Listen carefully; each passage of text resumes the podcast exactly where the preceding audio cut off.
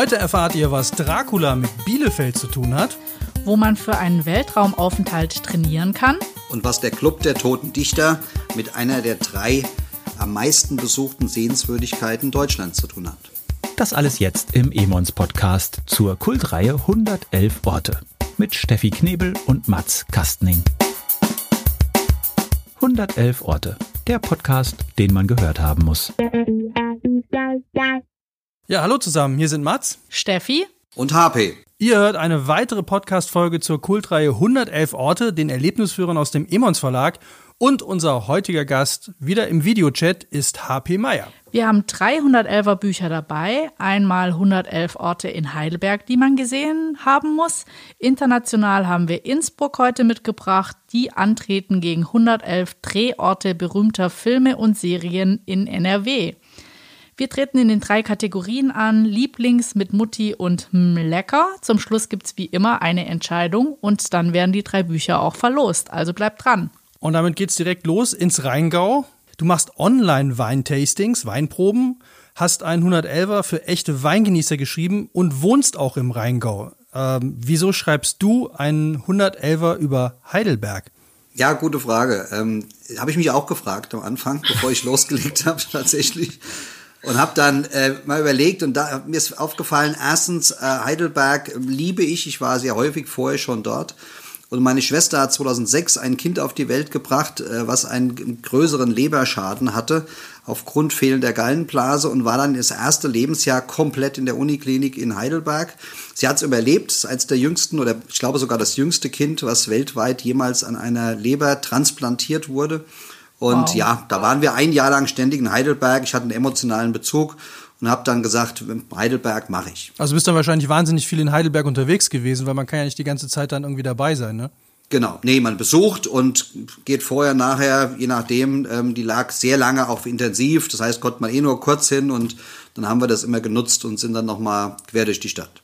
Ich habe auch noch was sehr Spannendes gelesen und zwar, dass du sehr viel zu Fuß mit dem Rad und auch mit dem Kryokopter unterwegs bist. Was ist denn ein Kryokopter? Ein Gyrokopter ähm, oder auch Tragschrauber genannt ist im Prinzip, ich sage mal, eine Vespa in der Luft, hat ähm, den Charme, dass man mit dem Piloten und man selbst in einer kleinen Schale tatsächlich sitzt.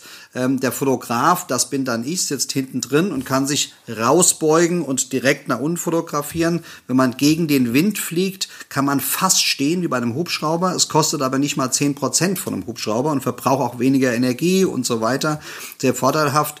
Und ich habe das, ähm, das Luftfotografieren in der Karibik kennengelernt, hat mich ein Verlag mal gefragt. Und im Endeffekt habe ich dann irgendwann gesagt, Mensch, deine Heimat würde ich auch mal gerne aus der Luft sehen. Und ein Freund von mir hat zufällig wiederum einen gekannt, der einen Gyrokopter geflogen ist. Da bin ich mitgeflogen, habe das mittlerweile jetzt fast jedes Jahr ein, zweimal gemacht. Super. Schon was gelernt. Da hätte ich ja Schiss. Ist es nicht total fürchterlich, wenn man da so frei dann ist? Also im, im richtigen Hubschrauber ist ja noch irgendwie was drumrum. Ja, der, der Gag ist tatsächlich, und äh, der Witz an der Geschichte ist, die Bild-Zeitung hat mich vor vielen Jahren mal irgendwann gefragt, nachdem ich da geflogen bin und hatte ein Luftbildband auch gemacht, ähm, ja, wie kommt man dazu? Und dann habe ich ihnen eine Geschichte erzählt und dann haben die festgestellt, das Buch ist ja schon drei, vier Jahre alt und haben dann eigenmächtig eine Aufmache gemacht, Meier überwindet Flugangst durch Gyrokopter. Was ich wirklich gesagt habe, war, ich fühle mich eigentlich in den großen Maschinen deutlich unwohler als in den kleinen, wo man wie beim VW Käfer früher die Luft spürt oder eben die Straße spürt. Ja. So, da habe ich angerufen bei der Bildzeitung und habe gesagt, Leute, das kann doch nicht euer Ernst sein. Ihr erfüllt ja mit einem einzigen Artikel, der jemals über mich trifft, alle Klischees, die ich in der Bildzeitung habe. Und, und der, der Redakteur sagte, na, ja, was soll man machen? Das war, das war die Antwort. Alles Interpretationssache. Die, die journalistisch fundierte Antwort der Bildzeitung. Ja, sehr schön. Alles klar, dann legen wir mal los. Ich habe heute 111 Drehorte in NRW mitgebracht und die habe ich mir rausgesucht, weil ich es total spannend finde. Ich bin ja selber aus dem Rheinland, aus NRW, wo in meiner Heimat überall Filme gedreht worden sind. Und vor allem, seit ich die Serie Mord mit Aussicht empfohlen bekommen habe, die spielt ja im, äh, in Hengarsch, was es ja gar nicht gibt. Aber ich habe dann in dem Buch festgestellt, wo die überall gedreht haben und ich kannte ganz viele Orte davon und finde diese Geschichten halt immer total lustig. Ich habe mir Innsbruck rausgesucht, weil das eigentlich die letzte Stadt war, quasi vor dem Lockdown in Österreich, die ich besucht habe. Und ähm, ich da eben auch so eine kleine Tour gemacht habe und mir verschiedene Sachen angeschaut habe und dachte so, das ist ganz schön, wenn man es gesehen hat und ausprobiert hat und das kann ich jetzt hier mitbringen. Ja, kleine Corona-Anekdote, das hat ja dafür gesorgt, weil Innsbruck anschließend zum Hochrisikogebiet erklärt worden ist, dass du zwei Wochen in Quarantäne musstest. Ja, genau. Also die war mehr oder weniger selbst auferlegt, aber ja, Innsbruck war eigentlich schuld. Aber erst als, wir, als du wieder zu Hause warst, ne? Also nicht äh, in dem Moment. Da war es noch alles safe und dann äh, zack, zwei Wochen Quarantäne. In Innsbruck war ich mal zehn oder zwölf Tage am Stück jeden Abend im Kino. Der Hintergrund ist recht einfach. Meine Freundin hatte sich den Arm beim Snowboarden dreifach gebrochen und lag da in der Klinik. Durfte man aber nur bis 18 Uhr besuchen. Ich hatte Langeweile, hab mir dann was essen gegangen und dann jeden Abend ins Kino und dann die Jugendherberge. Ich war irgendwie Anfang 20, mehr konnte ich mir eh nicht leisten. Habe dann Innsbruck auch ein bisschen kennengelernt, ja. Ja, dann bist du eigentlich wahrscheinlich viel mehr Experte in Innsbruck. Komisch, dass du nicht den Innsbruck-Führer ja. geschrieben hast. Nicht wirklich, hast nicht schon, wirklich. Hast du auch schon Filme in NRW gedreht?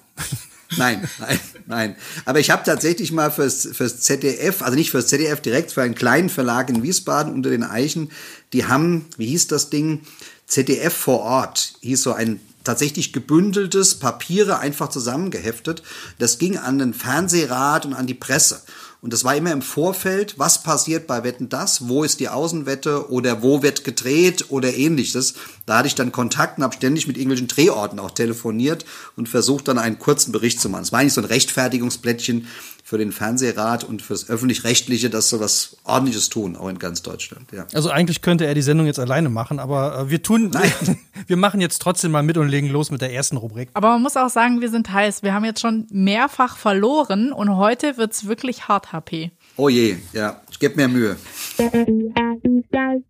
Lieblings. Okay, HP, du bist der Gast, du darfst eröffnen. Was ist dein Lieblings, was auch immer in Heidelberg? Ja, da muss ich leider ein bisschen ausholen schon wieder. Der Verlag rief mich an, bevor ich überhaupt losgelegt habe und sagte, da gibt's einen Buchhändler in Heidelberg, so ein Antiquariat, der hat gefragt, was machst du denn da? Genau, welche Orte?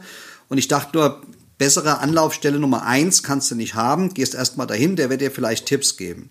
Das war ein damals schon 70-Jähriger, Stefan Schober, ein, ein, ein ganz toller Mann, der in einem winzigen Antiquariat in der Nähe von der Unibibliothek sein Lädchen hat und ja, mehr recht als schlecht äh, da versucht, über die Runden zu kommen. Und der sagte, ich habe gar keine Zeit, jetzt gar überhaupt keine Zeit, aber wir sehen uns um 21 Uhr im Weinloch. Steht übrigens auch im Buch. der, der Name ist Programm, ja. Das Weinloch ist ein Loch, noch alte Gemälde immerhin an der Wand und so ein bisschen Charme hat's. Völlig verratztes Mobiliar. Es gibt eigentlich nur zwei Fässer, einen trockenen, einen halbtrockenen aus der Palz. Da wird auch gezapft. Es gibt gar keine Flaschen oder sonst irgendwas. Zu essen gibt's auf Betteln vielleicht ein Käsebrot. Mehr gibt es nicht. Aber in diesem Weinloch versammeln sich Maler, ehemalige Professoren und so weiter, die alle in Rente sind. Dementsprechend ist das Durchschnittspublikum. Ich war also ein Star beim Reinkommen, weil auch ein Junger, was das war schon mal gut. und, und, einer, den wir noch nicht kennen, der hat vielleicht was zu erzählen. So und also habe ich mein Sprüchlein vorgetragen. Jo, ich versuche ein Heidelberg-Buch zu schreiben. Und dann haben mich diverse ältere Herren, es sind tatsächlich nur Herren, deswegen äh, bitte nicht die Gender-Diskussion anfangen, ähm, dort in dem Loch und haben mich an die Hand genommen und haben mir diese, dies oder jenes gezeigt. Und einer davon war ein Maler, der Paul. Ich kann überlegen, ob ich den Nachnamen, keine Ahnung. Der Paul hat mich in die Hand genommen, hat mir diverse Sachen gezeigt. Unter anderem ist er mir an, an, mit mir an die alte Brücke in Heidelberg. Das ist tatsächlich in Heidelberg der meistbesuchte Ort von allen Touristen. Und ich dachte so, was sollen wir dann hier? Die Idee der Bücher ist ja genau das Gegenteil zu machen, eher Geheimtipps zu machen. Er sagt, ja, ja, warte mal, komm mal mit. Dann sind wir Richtung eines chinesischen Restaurants, das sah auch eher touristisch aus, und standen dann vor dem Restaurant und guckten in achtfach verglaste so Sprossenfenster rein. Und die waren nach außen gewölbt. Dann hat er mich, hat er mich da vorgestellt, gemeint, guck mal da rein. Gucke ich da rein und versuche innen drin was zu entdecken. Ist mir nicht gelungen. Ja. Er sagt, nee, nee, ich meine ich nicht. Guck mal auf die Spiegelungen. Und dann sehe ich plötzlich in jedem Fenster, ich habe so vier Fenster im Blick gehabt, dieses alte Brückentor in achtfacher Verspiegelung, teils verzerrt, teils lang, Kunstwerke hast du nicht gesehen. Da war ich, da hatte ich Gänsehaut, kriege ich gerade jetzt wieder in Knien, weil das so beeindruckend war, wie einer so sensibel durch die, seine eigene Stadt laufen kann und sowas entdeckt und mir das, als war, war der erste Ort, den er mir tatsächlich vorgestellt hat, ja, ist auch dann das erste Kapitel im Buch tatsächlich das achtfache Brückentor. Ich finde es wahnsinnig klasse. Es gibt es auf keiner Postkarte, gab es zumindest auf keiner Postkarte. Ich weiß nicht, ich habe es nicht mehr verfolgt, ob mit der eine, mittlerweile einer draus, einer draus gemacht hat, aber ich fand es einfach Weltklasse. Sehr emotionaler Moment.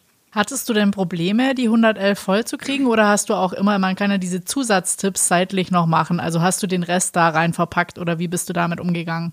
Nein, ich hatte überhaupt keine Probleme. Der Heidelberg ist eine faszinierende Stadt, ist eh ein wunderschön. Die, die meisten kennen, oder wer schon mal da war, kennt auf jeden Fall mal die Altstadt. Die ist allein schon wunderschön, aber halt auch sehr touristisch, gar keine Frage. Und die Idee, und ich formuliere das immer gern so, ähm, außerhalb der touristischen Trampelpfade suchen wir in den 111er, der 111er Reihe eigentlich Orte, und äh, da ich Heidelberg nicht so gut kannte und nicht nur mich auf Tipps verlassen wollte, habe ich beschlossen, habe mein Fahrrad mitgenommen, habe die öffentlichen Verkehrsmittel studiert, habe Fahrräder, wenn ich mal meins nicht dabei, auch dann geliehen, bin fast nicht mit dem Auto, bin zu Fuß unterwegs gewesen und habe tatsächlich jede Straße in Heidelberg in jedem Stadtteil abgeklappert. Wow. Also ich fand es sehr schön, meine, meine Lieblings-Heidelberg-Erinnerung. Äh, ich war da und dann hatten wir ähm, Interviewtermin und das ging vom Hotel ganz lang. Die Frau hatte mir beschrieben, wie ich da hinkomme. Wir wollten uns im Bahnhof treffen, vor Heidelberg, irgendwie so ein kleiner Vorort. Und dann bin ich durch so eine Laubenpieper-Siedlung, also so äh, Kleingärtnerverein durchgegangen und hatte irgendwie das Gefühl, ich habe die Abzweigung verpasst. Und dann habe ich halt einen da gefragt und meinte, wo denn hier der Bahnhof wäre. Dann meinte der zu mir, Jetzt bleibe doch einfach hier, ist doch schön hier. ja. Es war einfach nett, dann hat er mir aber trotzdem noch gezeigt, wie ich zum Bahnhof komme, nachdem ich aufgeklärt habe, dass ich gar nicht weg will, sondern einfach nur einen Termin da habe. Ja, die sind wahnsinnig freundlich und gastfreundlich, vor allen Dingen auch die Heidelberger. Äh, denkt mir gar nicht, wenn da, es sind im Jahr 12, irgendwas Millionen kommen nach Heidelberg, Touristen. Ja, da selbst leben, ich habe es gar nicht mehr genau im Kopf, irgendwie um die 300, 400.000, glaube ich, wenn ich es richtig im Kopf habe, mit allen Stadtteilen drumherum. Äh, von daher ist es erstaunlich, dass sie nicht genervt sind von dieser Masse an Menschen, ja, sondern dass sie das richtig annehmen. Und wer halt keine Lust hat, bleibt halt in seinem Stadtteil. Aber ich habe tatsächlich im Buch einen Schrebergarten drin, der, da, da gibt's Bilder aus den 20er Jahren, wo noch gebadet wird. Es war mal ein See, der wurde dann trockengelegt, dann lag er rum, dann wurde er mal als Waffenarsenal in einer dunkleren äh, Zeit unserer Geschichte äh, missbraucht oder gebraucht oder verwendet. Und dann danach haben dann irgendwelche angefangen, Schrebergarten da zu machen. Und mittlerweile sind da 700 Parzellen. Habe ich auch reingenommen, weil es zum Teil zwischen Spießigkeit und Schönheit so eine herrliche Mischung ist, ja, und wunderschöne Rosenanlagen oder was jeder sich so ausgedacht hat, was er da macht. Also, und da kann man tatsächlich tagelang durchlaufen und hat nicht jeden Garten gesehen. Also von daher die Empfehlung, bleibt doch einfach hier, es ist schön, kann ich nachvollziehen. Ja, es war wirklich ein ganz langer Weg und ich dachte irgendwann so, ich, ich muss ja falsch sein. Das hörte überhaupt nicht mehr auf, weil so lange, so große Siedlungen in dem Stil kannte ich noch nicht. Okay, Steff, was äh, willst du dem entgegensetzen? Also ich äh, fand es jetzt sehr lustig, dass du gesagt hast, die 111er sind ja auch immer für die geheimen Orte und ähm, du bist eben an dieses an diese ganz zentrale Brücke und hast da in der Nähe was entdeckt. Ich habe mir jetzt das goldene Dachel rausgesucht, das ja eigentlich das Wahrzeichen von Innsbruck ist, aber trotzdem in dem äh, Führer drin steht, weil es nämlich ein spätgotischer Prunkerker ist mit goldenen Schindeln obendrauf. Das Besondere ist oder das Geheime, was auch nicht in jedem Führer drin steht, sind die kleinen Narren und Kobolde, die unterhalb von dem Erker sitzen. Da gibt's nämlich so eine Art Netzgewölbe und da sitzen diese kleinen Kobolde ganz schelmisch. Manche pinkeln runter, andere machen noch andere Geschäfte und strecken die Zungen raus und sind, glaube ich, einfach so sehr lustig zu entdecken und anzuschauen ähm, und sind nicht das meist fotografierte Wahrzeichen von Innsbruck. So richtig was dazu gibt's auch nicht, äh, um was es da geht. Und ich finde es immer toll, wenn es noch so eine zweite Ebene gibt, die man dann entdecken kann bei so einem richtigen Wahrzeichen. Ja, da sind, da sind wir uns absolut einig. Ich bin noch was schuldig, weil im Teaser habe ich erwähnt, was hat denn der Club der Toten Dichter jetzt mit der alten Brücke zu tun? Und ähm, ich lese gerade nur einen Mini-Absatz vor. Oh Captain, mein Captain, riefen die Schüler im Hollywood-Drama Der Club der Toten Dichter. Der unvergessene Robin Williams verkörperte die Rolle des Lehrers John Keating, der in den 60er Jahren unkonventionelle Methoden und Perspektivwechsel empfahl, um sich aufs Leben vorzubereiten. Punkt, Punkt, Punkt, den Perspektivwechsel, sich von der Brücke eben rumzudrehen, mit dem Rücken zur Brücke zu stehen und trotzdem die Brücke in einer viel, in einer Pracht zu sehen, äh, wie nichts anderes. Ich habe das tatsächlich gesehen, Steffi, die, äh, diese Harlequins, und mir sagte einer, der vorbeigelaufen ist, keine Ahnung, ob es ein Einheimischer war, das hat was mit dem Theater zu tun. ich fand das in Innsbruck sehr lustig, äh, wenn man sich da hinstellt, weil alle gucken ja von vorne auf dieses Dach drauf. Ja. Und wenn man dann mit dem Führer da rumläuft und guckt dann von unten, und wir waren ja dann zu zweit da und haben uns das angeguckt, dann kommen auch die ersten. Also das ist so, finde ich mal so lustig, man so irgendwo hingucken und ja, so ganz intensiv da reingucken und dann so, oh ja, da ist ja und so. Und auf einmal standen so vier, fünf Leute neben einem und guckten halt auch da rein und auf einmal waren es dann so fünf, sechs, dann kam so eine kleine Gruppe noch an und irgendwie ist dieses, diese, also ich glaube, dass die da niemals hingeguckt hätten und wir natürlich auch nicht. Aber in dem Moment fand ich das total lustig, dass dann immer mehr Leute da geguckt haben, was wir uns dann da angucken. Ja, und dann fangen sie auch alle an zu fotografieren und dann wird es quasi direkt gepostet. Also es hat sich jetzt noch nicht so weit verbreitet, aber ich fand es ganz schön. Ich habe da auch noch so ein bisschen quer gelesen und dass man nicht direkt dann was dazu findet. Das Gefährliche ist natürlich, wenn man, das ist nämlich hier passiert, ich zeige das jetzt mal, das kann man äh, natürlich im Podcast nicht hören, aber euch zeige ich das mal. Ähm, ich habe ja dann ein Stativ aufgebaut, ein Foto machen müssen davon. Und dann kamen tatsächlich Leute und haben gesagt, sag mal, was macht der denn da? Ja? Und dann haben die gesehen, dass links ein Fenster geöffnet war. Und die dachten dann, ich spioniere in dieses chinesische Restaurant hinein. Hab ratzfatz mein Bild eingeklappt und nix wie weg, bevor irgendwie noch einer die Ordnungsmacht oder, oder Schlimmeres. Ja, dann okay, dann versuche ich jetzt auch mal zu punkten. Ich hatte ja, da kann ich dann direkt anknüpfen, im Teaser schon angekündigt, dass ich erkläre, was Dracula mit Bielefeld zu tun hat. Und ähm, das, das Interessante bei Bielefeld finde ich, es gibt ja diese Verschwörungstheorie, äh, dass es Bielefeld gar nicht gibt. Und ähm, in dem Buch wurde jetzt auch mit aufgeklärt, dass das, was ich jetzt auch überhaupt nicht wusste, ein Internetwitz eines Informatikstudenten war in den 90ern, der behauptet hat, Bielefeld gibt es nicht. Das wurde erfunden, um die Landung eines UFOs vorzubereiten. Und das hat äh, dann irgendwann wurde das sogar verfilmt unter dem Titel Die Bielefeld-Verschwörung. Und das hat sich ja total eisern bis heute gehalten, dieser Witz, Bielefeld gibt's gar nicht. So, und der be ultimative Beweis, dass es Bielefeld gibt, ist der, dass Friedrich Wilhelm Plumpe, den ihr wahrscheinlich alle kennt. Äh, not. ähm, vielleicht eher unter dem Namen ähm, F.W. Murnau. Der ist nämlich 1888 in Bielefeld geboren und der war ein großer Regisseur der Stummfilmzeit in den 30ern. Und der hat Nosferatu gefilmt. Einen der großartigsten Horrorfilme oder der Horrorfilm, der Urhorrorfilm überhaupt. Ein Wahnsinnsding und der kommt aus Bielefeld und hat im Schlepptau noch jemanden gehabt, der äh, wahnsinnig viel dafür getan hat, dass äh, es den Tonfilm gegeben hat. Und die kommen beide aus Bielefeld und das finde ich total abgefahren. Das ist immer wieder so in Ortschaften, von denen man jetzt gar nicht viel weiß, weil Bielefeld liegt ja jetzt auch irgendwie jetzt nicht gerade sehr günstig, dass man da mal vorbeikommt oder so, dass da Leute dann herkommen, die dann so wirklich Filmgeschichte geschrieben haben. Das fand ich da total krass. Und der Ort, äh, um den es da jetzt geht, ist das Ratsgymnasium. Das ist eine Lehrbibliothek des 700 Jahre alten Ratsgymnasiums. Das diente als Kulisse für den Film Mein alter Freund Fritz. Den habe ich jetzt nicht gesehen, aber ich glaube, das war vor allem Aufhänger, das Ding zu erwähnen, um diese Monau-Geschichte zu erzählen, weil ich finde die großartig, dass der Typ daherkommt und ich finde den Film auch großartig. Ja, den habe ich auch gesehen, den mag ich auch sehr gerne.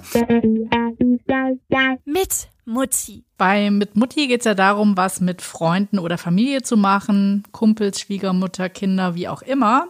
Ich würde sagen, ich fange einfach mal damit an. Ich habe mitgebracht das österreichische Weltraumforum.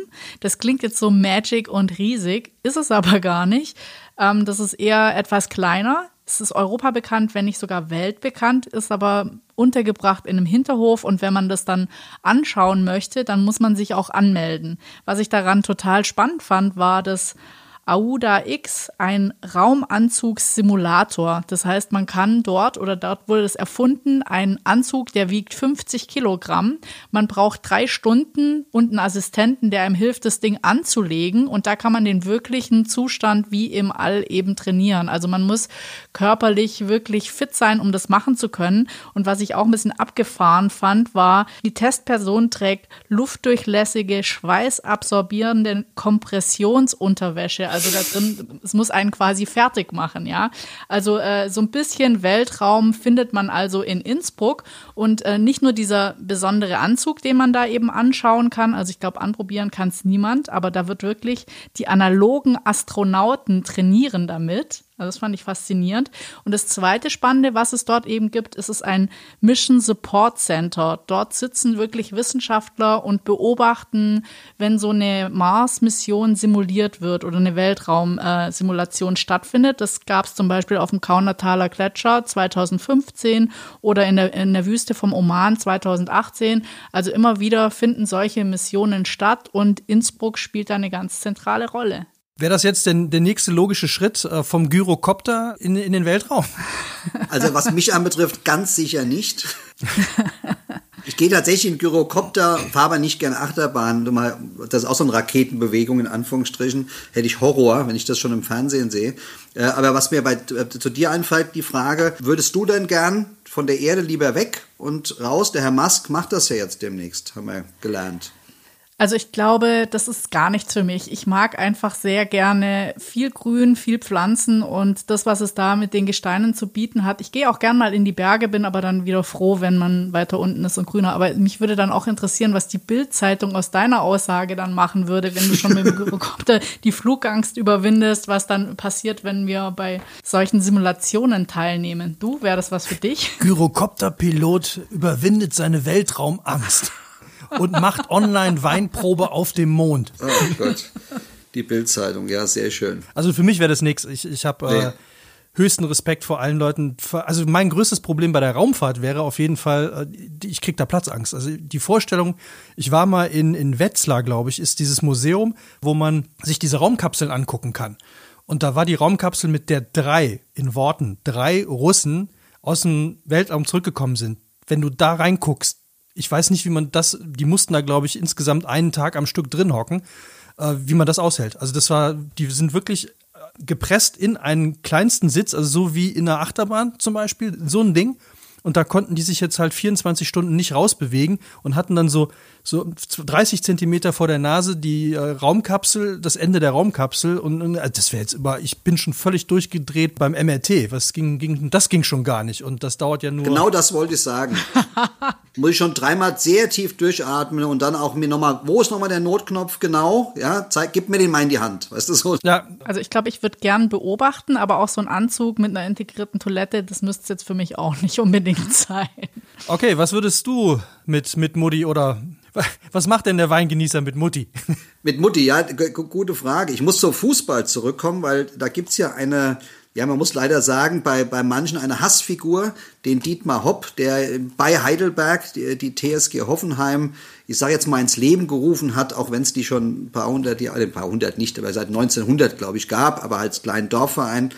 Und das mögen manche nicht. Und dann wird der man in Fußballstadien regelmäßig beschimpft und ähnliches und Schlimmeres. Ja. Und in Heidelberg trifft man eigentlich an jeder Straßenecke an auf Dietmar Hopp. Das ist Wahnsinn, wo, wie der äh, schon seit Jahrzehnten dort, als er noch nicht mal so erfolgreich und so bekannt war, sich engagiert. Sehr, sehr viel in Kunst und Wissenschaft, viel in, sehr, sehr viel in der Medizin, ich glaube da am meisten sogar. Ähm, ist, glaube ich, auch gerade mit einem Impfstoff, passt zu dieser Zeit, ja, äh, beschäftigt und so weiter und so fort. Also man kann von dem wahrscheinlich charakterlich, ich habe den Mann nicht kennengelernt, erhalten, was man möchte, aber was er da tut, da kann man wenig dagegen sagen.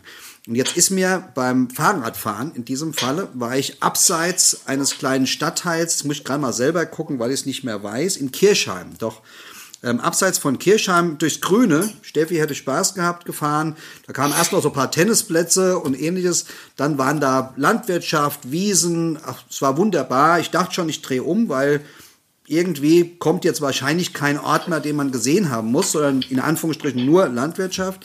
War aber nicht so. Plötzlich kam ich an eine Stelle, wo so ein bisschen was gebaut wurde und da wurden so Hügel künstlich irgendwie erstellt und habe dann einen gefragt von denen, die da genannten Gärtner, ja, hier steht ein Allah Hop. Ich mal, hm, okay. viel, viel mehr Informationen hatte ich auch nicht, habe mir es aber notiert und bin dann wieder zurück und habe gefragt, wann sind sie fertig? Ja, dauert noch so drei Monate oder was. Ja. Und bin dann wieder dahin gefahren, hatte dann auch irgendwo einen Tipp gekriegt, glaube, die haben eröffnet. Ja. Alla Hopp ist für alle in Heidelberg die Begrüßungsformel, die Abschiedsformel, die Formel, wenn was weiß ich, irgendwas nicht gelaufen ist, ach, aller Hopp, ja. Also sagt man ständig den ganzen Tag. Witzigerweise, Dietmar Hopp ist natürlich eine, eine Verbindung da. Dietmar Hopp hat beschlossen, die Bevölkerung rings um Heidelberg, beziehungsweise, ich glaube, im kompletten Neckar, Rhein-Neckar-Bereich, sich zu wenig nicht beschlossen. Hat er mitbekommen aus der, durch medizinische Forschung, dass sie sich zu wenig bewegen. Und hat Spielplätze gesponsert. Und zwar, ich glaube, ich müsste nachgucken, ich meine 17 oder sogar doch noch mal mehr, hat der Kommunen gesagt, ich würde gern sowas bauen. Ich kaufe das Grundstück, ich baue das, ich betreibe das. Ihr habt keinen Cent zu bezahlen für die nächsten, ich glaube, 10 oder 15 Jahre. So, die haben sich dann beworben. Unter anderem in Kirchheim ist ein solcher Spielplatz entstanden. Das Ding hat ähm, für E-Bikes eine Ladestation, WCs, Toiletten, ich wiederhole, alles betrieben von der Dietmar Hauptstiftung. Dieser, dieser Spielplatz ist eine Sensation für Rollstuhlfahrer top geeignet, für Senioren, für normale Menschen, wie uns in Anführungsstrichen normal, also im mittleren Alter, für Kinder, es ist alles dabei. Erwachsenenschaukel, Rollstuhlschaukel und, und, und. Und dieses Gewölbte war tatsächlich dann so eine geschwungene Tatanbahn, wo man Wettrennen machen kann, auch wiederum mit, mit, mit dem Gehstock oder mit einem Rolli oder mit was auch immer. Ja. Das fand ich so beeindruckend ähm, und so sichtbar. Das war dann glasklar. Hier kann keiner was dagegen haben. Ja? Also da gab es auch keine Proteste und es wurde auch sehr gelobt. Und er selbst ist nicht zu der Eröffnung hingegangen, weil er nicht im Mittelpunkt stehen will. Ja? Dann hat dann ein Mitarbeiter den Vortritt gelassen, der in der Stiftung halt äh, bei ihm arbeitet. Ähm, also eine ganz, ganz große Geschichte, wo ich sehr gerne mit meiner Mutter, ich habe es nicht gemacht, mal hingegangen wäre ähm, oder auch mit anderen. Ein Erlebnis. Also ich finde das ja immer ein tolles Thema, wenn es so eine Art Generationenspielplatz gibt, dass eben, egal ob es jetzt kleine Kinder, weil es wird ja dann immer abgetrennt, ab zwölf darf man nicht mehr drauf oder für die ein bisschen älteren, also Jugendliche haben eigentlich auch keine Chance. Aber auch ältere Menschen möchten ja vielleicht mal Sport machen. So in südlicheren Ländern ist es ja oft so, dass am Strand gibt es so Fitness-Workout-Geschichten, wo dann die Leute Zuschauer haben, wie auch immer, und dann so eine Durchmischung für alle zu bieten auf dem Spielplatz, finde ich ja sensationell. Ja, ja, ist toll. Also wirklich ein Familienausflug. Ja, Hut ab. Kurze Pause für Herrn Hopp an dieser Stelle. Das aller Hopp, wie gesagt, in, an mehreren Standorten. 19, jetzt habe ich es. 19 Standorte in der Region. Wer mal in die Region kommt, man kann quasi durch jedes zweite Kaff fahren und findet wahrscheinlich einen aller Hopp Generationenspielplatz. Also muss ich mir unbedingt mal angucken. Ja. Finde ich total spannend. Okay, dann komme ich jetzt zu einem Thema, was äh, sowohl eins, was wir schon angesprochen hatten, nämlich eine Achterbahnfahrt, verbindet mit Filmen wieder. Und zwar geht es um den Moviepark in Bottrop. Da habe ich eine schöne Geschichte, deswegen ist mir, dachte ich mir, das muss ich, äh, ich wollte die schon immer mal erzählen, aber die interessiert natürlich sonst nie einen und hier kann sich keiner wehren. Deswegen kommt die jetzt. Ne? Und danach kriege ich noch den Dreh, warum äh, auch berühmte Persönlichkeiten äh, also ich kann auch Name-Dropping betreiben Mhm, danach. nach zwei Stunden dann. Ja, also ich musste mal als, als äh, Journalist äh, eine Schalte machen ähm, in der Ferienzeit. Da haben wir so ganz viele Ferienorte bespielt und haben gesagt, so im Radio, ne, also wo ihr hingehen könnt, wenn ihr jetzt nicht in Urlaub fahrt. Und da war halt der Moviepark in Bottrop eins davon. Und dann war jetzt meine Idee, weil ich habe mir die, die krasse Bahn, die da, es da gibt, ich weiß nicht mehr, wie die hieß, wo man so unten drunter hängt. Die habe ich mir angeguckt und dachte so, das, das schaffe ich nicht. Also in dem Ding zu sitzen und dann gleichzeitig noch zu reden und da irgendwie eine halbwegs sinnvolle Reportage hinzukriegen, schaffe ich nicht. Aber dann habe ich mir die Holzachterbahn angeguckt und ich bin großer Achterbahn-Fan und habe mich dann da reingesetzt, habe mir äh, hab die, die äh, Frau, die mir da zugeteilt wurde, von der Presseabteilung mitgenommen und dann war der Park noch zu. Das heißt, die erste Fahrt, die die da wohl immer machen, wenn ich das richtig verstanden habe, die durften wir jetzt machen. So, das ist so, so quasi so ein Warm-up oder so, keine Ahnung. Und dann sind wir da losgefahren und ich merkte schon, das geht ja am Anfang immer so erstmal bis man so ganz oben auf dem höchsten Punkt ist und dann stand das Ding da oben. Und ich dachte jetzt so, ey, total toll, die machen das jetzt extra für mich, damit ich jetzt in Ruhe berichten kann. Und wir waren auch schon live drauf. Und, und dann merkte ich so an der Reaktion von der Frau neben mir, die total bleich geworden ist, dass das wohl nicht normal war, dass die da oben angehalten hat. Und dann kriegte sie irgendwie, hatte so ein Walkie-Talkie damit und dann hörte ich nur so nebenan so, ein, so einen typischen, so einen Ruhrpöttler. Ja, alles Jod, passiert nix. Wir haben ja, wir, wir kriegen das hin. So, ich musste ja jetzt irgendwas erzählen, weil wir live waren und habe dann irgendwie erzählt, wie wir da oben stehen und der Blick runter, der war jetzt echt, also wenn man da ein Problem mit hat, ist das nicht schön. Ja. Und, und dann ruckelte das natürlich immer so alle paar Sekunden immer so tuck. Und wir saßen natürlich im ersten Wagen und die Frau wurde total panisch und habe ich die halt an die Hand genommen und hatte jetzt zum einen diesen Typen, der die ganze Zeit irgendwas, den hörte man im Hintergrund so, oh, wir gucken mal dabei, das läuft gleich. Und diese Frau, die total am Zittern war und ich musste jetzt live irgendwas erzählen. Das war herrlich und auf einmal, und das hätte man nie besser hinkriegen können. Ich hörte nur so ein, von dem Typen noch so ein, ah, jetzt geht's. Klack, ein, ein mechanisches Klack und in dem Moment schoss dieses Ding darunter. Die Frau neben mir hat geschrien, das hätte man mit 30 Leuten nicht besser hinkriegen können. Und ich habe mich auch total erschrocken. Das war eine super Reportage nachher. Und dann habe ich halt noch weiter erzählt so. Und äh, dann kam dieser Kollege dann auch unten an und meinte, so halb scherzhaft, ja, haben wir das richtig gemacht jetzt für euch? War das gut so? Die Frau ist halb durchgedreht. Aber es war ganz toll. Und äh, jetzt kommt noch das Name-Dropping. Äh, Tom Hanks war wohl auch mal da. Das war's. Die Geschichte hast du aber jetzt ziemlich lang aufgebaut. Ja, nee, also Tom Hanks hat wohl bei dem Film ein Hologramm für die Königin, äh, ein Hologramm für die Königin ist er auch mit dieser Achterbahn gefahren. Aber ich hoffe für ihn, dass er dann äh, sauber durchfahren konnte. Hat er den hauptsächlich hier gedreht in Deutschland? Weil sonst haben die ja auch tolle Achterbahnen in den USA. Ich weiß nicht, warum die den hier gedreht haben. Ähm, ich, ich glaube, dass halt dieser Moviepark, der ist ja ganz viel, äh, hat ja ganz viel mit Filmen zu tun, dass die da einfach ein paar gute Kulissen haben. Also warum jetzt, das habe ich mir jetzt nicht gemerkt, weil ich wollte ja meine Geschichte erzählen. So. Ist ja eigentlich nicht ganz fair, jetzt die Tom Hanks-Karte zu spielen. Die beliebteren Schauspieler gibt es ja gar nicht. Ja. Ich habe auch mal einen Film mit Tom Hanks gesehen. Hat der einen egal, egal wie das heute ausgeht, die tausenden Zuschauer werden wahrscheinlich jetzt sagen, ja, also natürlich die Tom Hanks-Geschichte muss gewählt werden. Ist ja klar. Hat der ein Weingut? Weißt du das? Nein, weiß ich nicht. Weiß ich nicht, äh, ob der ein Weingut hat. Wer hat denn ein Weingut? Nee, ich weiß es nicht. Dann machen wir weiter und kommen jetzt zum kulinarischen Teil der Sendung. lecker. Ich mache jetzt einfach mal weiter, weil ich gerade so schön drin bin und kann die nächste Promi-Karte ziehen. Ich mache es auch kurz, versprochen, weil die Geschichte ist bei weitem, ich bin ja meine losgeworden. Also, geht um die Wurstbraterei, die man im Tatort, äh, im Kölner Tatort immer sieht. Also jeder, der den Kölner Tatort kennt, der endet ja immer an dieser Wurstbraterei, wo der, der Schenk und der Ballauf dann eine Wurst essen, Kölsch trinken. Und die steht im Original nicht da. Aber diese Wurstbraterei gibt's wirklich.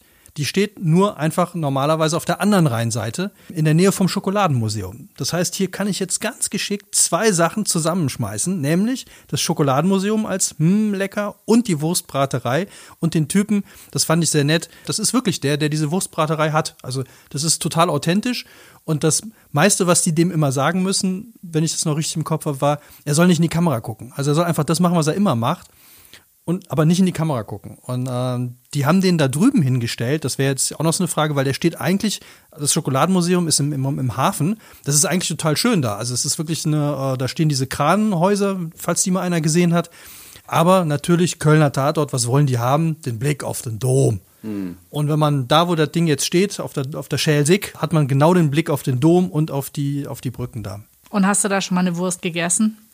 Ist es auch lecker oder ist es nur Name-Dropping? Ich, ich, muss ja, ich muss ja gestehen, dass ich das, bis ich das Buch gelesen habe, nicht wusste, dass es die wirklich gibt. Ich habe wirklich gedacht, das wäre, weil das ist ja so eine uralte Braterei. Das Ja. ist jetzt so ein richtig altes Kirmesding quasi. Und äh, ich dachte wirklich, dass, das so, dass das so eine Requisite ist, die die dann rausholen. Aber nein, wenn ich das nächste Mal in Köln bin, dann werde ich äh, mal in Rheinauhafen gehen und mal gucken, äh, ob die Wurst bei dem auch wirklich lecker ist. Also ich habe jetzt gleich zwei Probleme. Das erste ist, ich bin frustriert. Ich bin ein großer Fan vom Köln-Tatort und war überzeugt davon, dass die an eine authentische, auch was den Standort anbetrifft, Würstchenbude gehen. Ein, ein Traum geplatzt. Danke dafür. Ja. Und tut, was man kann, um zu gewinnen. Und das Zweite, was ich noch, noch ein bisschen schlimmer finde, ich habe jetzt überlegt, was esse ich denn heute noch? Auf jeden Fall nicht eine Bratwurst in Schokolade eingekleidet, weil das Bild hatte ich jetzt im Kopf, als du Schokoladenmuseum und Würstchenbude in einen Topf geworfen hast. Ja, genau. Diese Schokobananen. Das ist so getarnte Genau. Wurst Oh. eigentlich.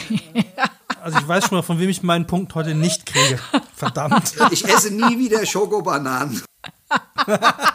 Am Ende hat einer von euch eine Bratwurst reingesteckt. Genau. Wir wollen nicht, dass du mit einem Trauma hier rausgehst. Ja. Okay, HP, wenn ich dich jetzt schon so enttäuscht habe, dann äh, hoffe ich, ich kann dich wieder rausholen, indem du uns erzählst, was dein Lecker ist. Nein, ich bin ja schon froh, dass die, die Würstchenbude wenigstens existiert. Und wenn ich das nächste Mal in Köln bin, werde ich auch mal am Schokoladenmuseum gucken und sag dir dann, wie die Bratwurst geschmeckt hat. Das kriegen wir hin. Also, ich habe ähm, eine Geschichte mitgebracht, die äh, fängt an, indem ich durch, wie gesagt, durch Heidelberg jede Straße abgelaufen äh, oder mit dem Fahrrad gefahren. In dem Fall war ich wieder mit dem Fahrrad unterwegs, bekam Hunger und war in einem der vielen Stadtteile, in denen ausschließlich amerikanische Soldaten mit ihren Familien mal gelebt haben. Ähm, Heidelberg war der, ich glaube europaweit, der amerikanische Standort, ähm, gerade für Familien, für Verwaltung und ähnliches, nicht in der Altstadt, zu wenig Platz, aber außen herum. Und momentan, oder als ich angefangen mit dem Buch, es läuft immer noch, wurden diese mittlerweile verlassenen ähm, Viertel quasi in der Stadtentwicklung neu aufbereitet. So, man kann sich also vorstellen, rechts Kräne, links irgendwas, äh, irgendwas zum Essen, schwierig, aber ich hatte Hunger. Also da dachte ich, ein Rewe wird's ja schon tun.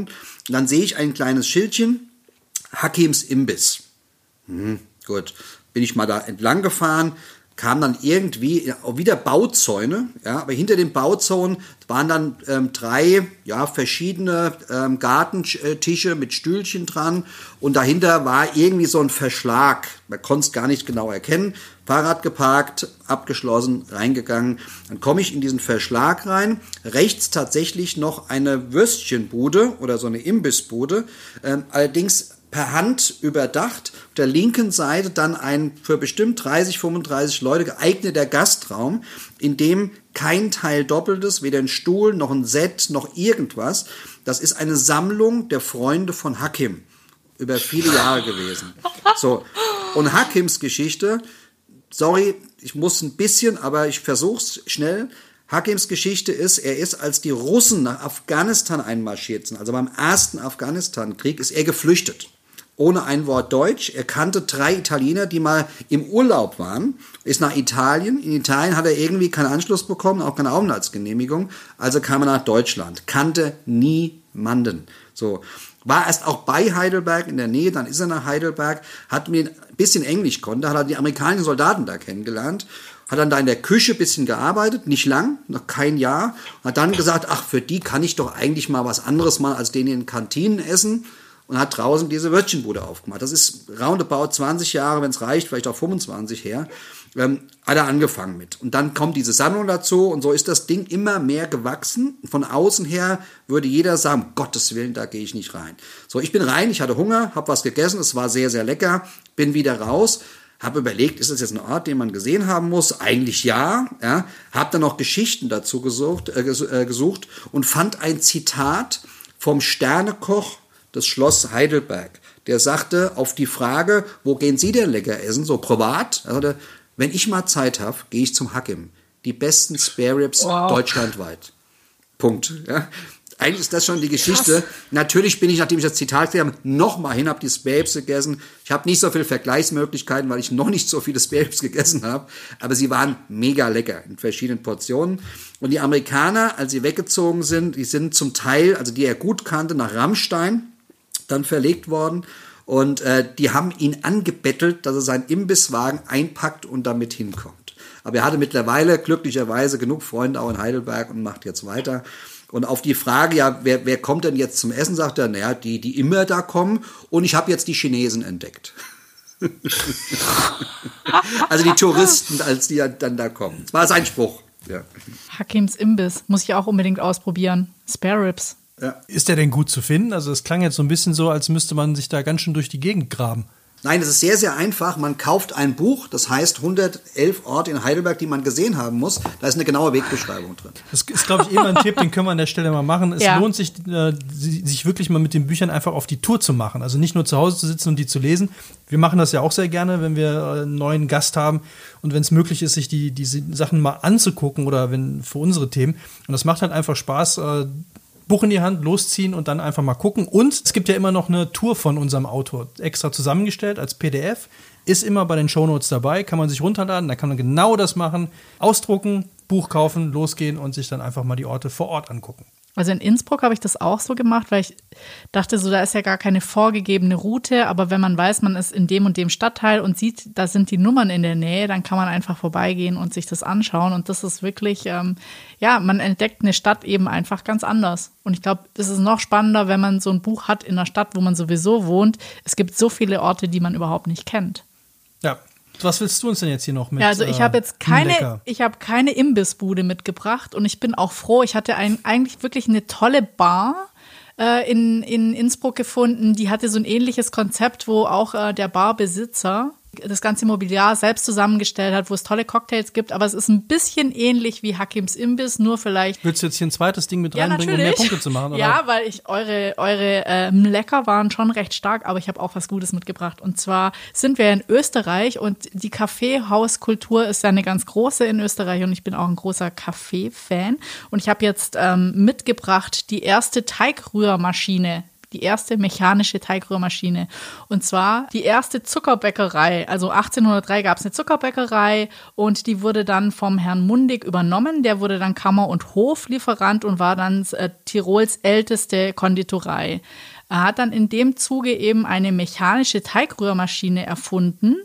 Und die, als das Patent ausgelaufen ist, hat dann KitchenAid sich das Ganze quasi angeeignet und das groß gemacht. Aber diese mechanische Teigrührmaschine, davon gab es ungefähr 10.000 Stück und die hießen Alpina 2000.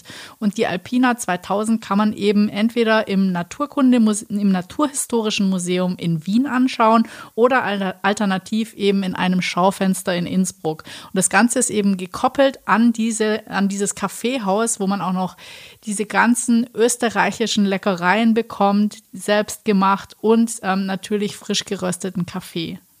Also ich würde sagen, kulinarisch liege ich damit weit vorne. Ja, naja, also ich mag die italienische Kaffeekultur ein bisschen lieber. Tja, Wird direkt gebasht. zack, direkt ein vor die Nuss. Ihr habt euch jetzt hier auf die Würste geeinigt oder wie an die Spare Ribs? Ja, es wird hart. Ja, Teigrührmaschine, aber wo ich es spannend finde, dass KitchenAid da äh, sich, dass es die schon so lange gibt. Also, dass die sich da so ein Patent geholt haben. Ja, nee, die haben gewartet, bis es ausgelaufen ist und die haben es richtig groß gemacht. Also der Ah, hat okay. nicht so wahnsinnig viele verkauft, er hat es halt nur erfunden und wahrscheinlich war er so früh dran, dass die Leute sich das nicht leisten konnten. Und ich meine, ich sag mal, jetzt zu Corona-Zeiten ist Backen auch wieder ganz groß und ich glaube, dass die jetzt auch wieder einen weiteren Push kriegen, weil alle anfangen, Brote zu backen. Genau, jetzt wo es wieder Hefe gibt und sogar Mehl in den Supermärkten.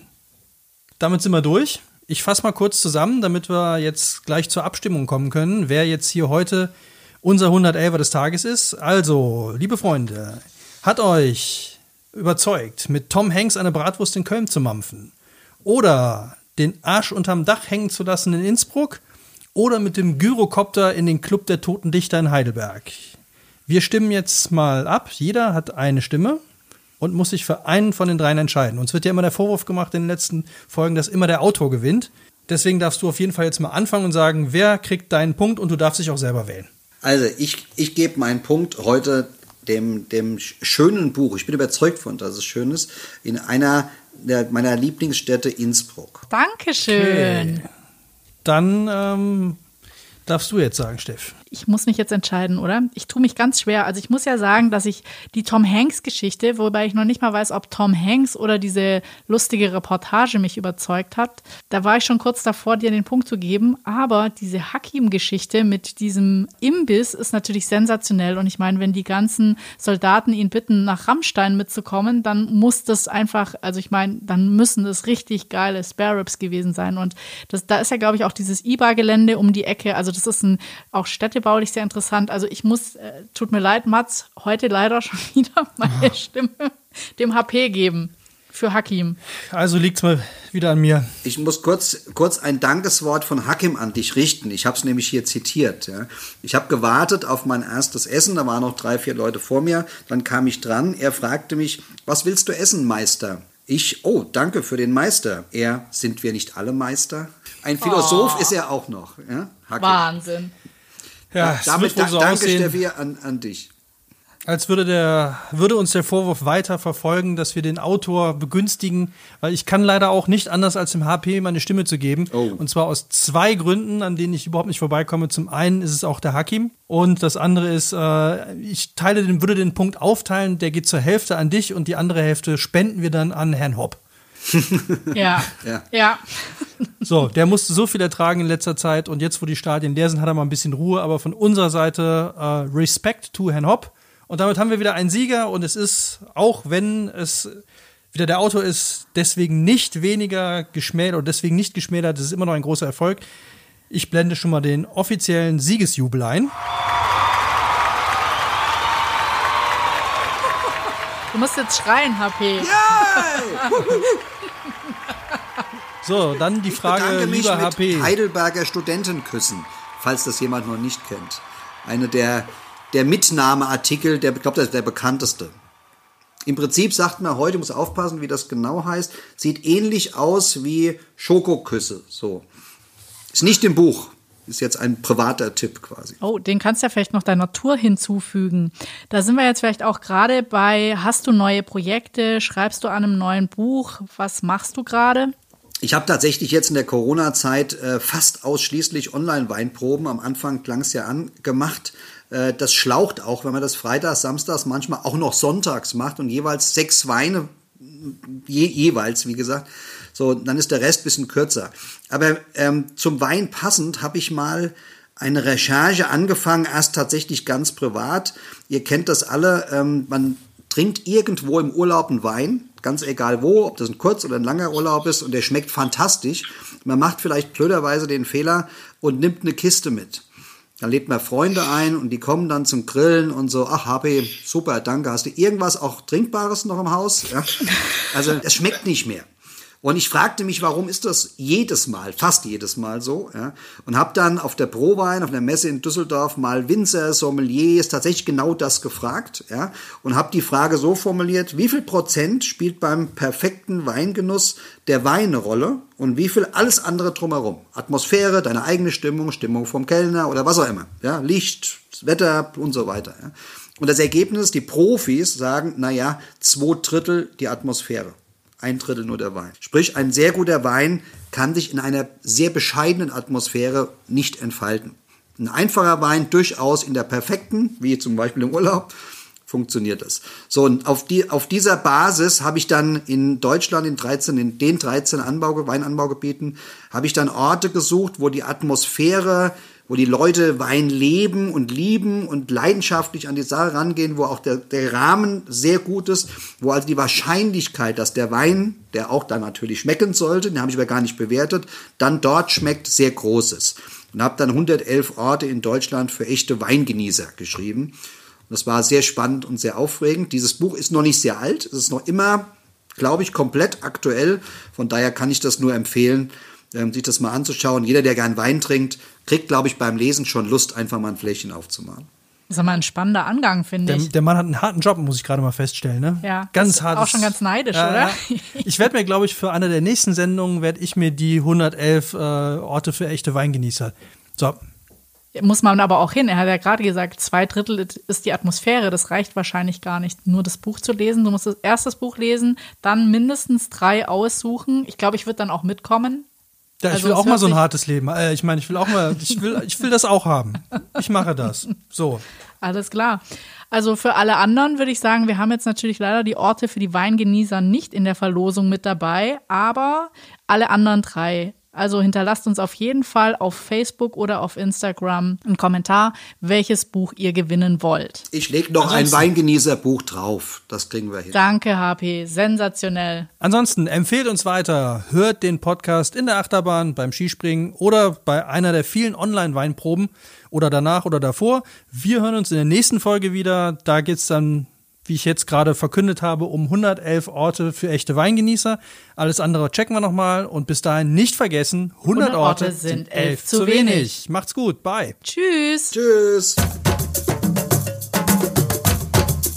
111 Orte. Der Podcast, den man wiederhören muss. Konzept und Produktion Audiotextur.